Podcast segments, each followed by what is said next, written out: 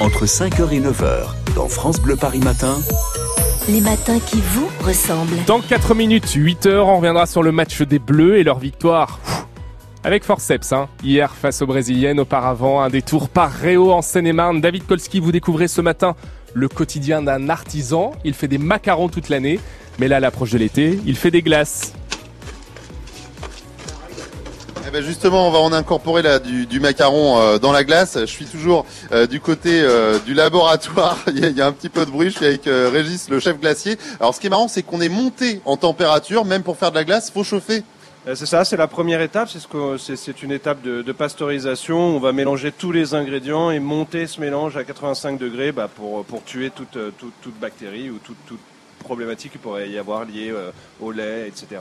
Ouais, lait, crème, œufs. Alors moi, je pensais pas qu'on montait à 85 degrés pour faire de la glace. C'est quelque chose qu'on apprend ce matin. Le vrai glacier euh, va créer sa, va faire sa recette, va euh, associer euh, tous les ingrédients, le sucre, le lait, la crème, et via cette étape de pasteurisation, monte à 85 degrés, puis fait redescendre ce mélange, et après va passer à la phase dite de turbinage. Donc c'est pour vraiment transformer ce mélange en, en glace, et en glace onctueuse, euh, très aérée, très bonne. ouais. Alors là, justement, on est devant la turbine. Là, on redescend petit à petit. Je vois ça baisse 33, 32, 31 degrés, mais ça met du temps quand même à baisser. Ah ouais, c'est c'est une phase un petit peu longue comme ça, mais donc du coup ça nous permet euh, bah, derrière d'anticiper d'autres produits, euh, parce que nous là on a on a deux pastos, donc on peut on peut alterner comme ça, et euh, et puis et puis après après c'est prêt. Là, on travaille avec du coquelicot de Nemours, mais il n'y a pas que ça. On travaille quel euh, genre de produits? Il y a du chocolat, de la vanille, je suppose, des produits euh, classiques. C'est quoi d'ailleurs les parfums phares qui sont les plus vendus? Bon bah euh, voilà, hein, la traditionnelle vanille, euh, je crois qu'il y a, y, a, il y a pas y a, pas à tortiller comme on dit. euh, mais après c'est vrai que nous on a on a vraiment voulu développer une gamme avec avec les, les bons classiques, les bonnes bases, la pistache, la vanille, etc. Et puis une gamme un peu plus originale.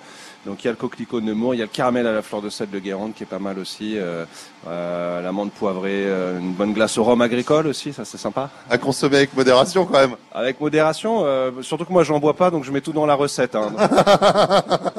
Bon, alors là, ça continue à descendre, 25 degrés. Ensuite, va falloir passer en chambre froide.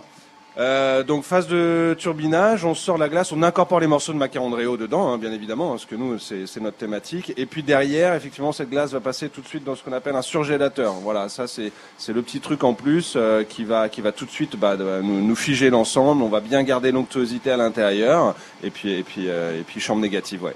Ouais, chambre froide à moins 19 degrés. On le rappelle, euh, voilà, c'est c'est c'est plutôt frais euh, pour le coup là. Moins 21 degrés dans la turbine. Je continue à suivre ça en direct sur France Bleu Paris, Romain. David chez un glacier, donc à Réau, en Seine-et-Marne. Vous parliez des parfums préférés, les trois parfums préférés des Français, selon un sondage. Troisième place pour la pistache, deuxième place pour le chocolat, et la première place, on l'a vu, c'est pour la vanille.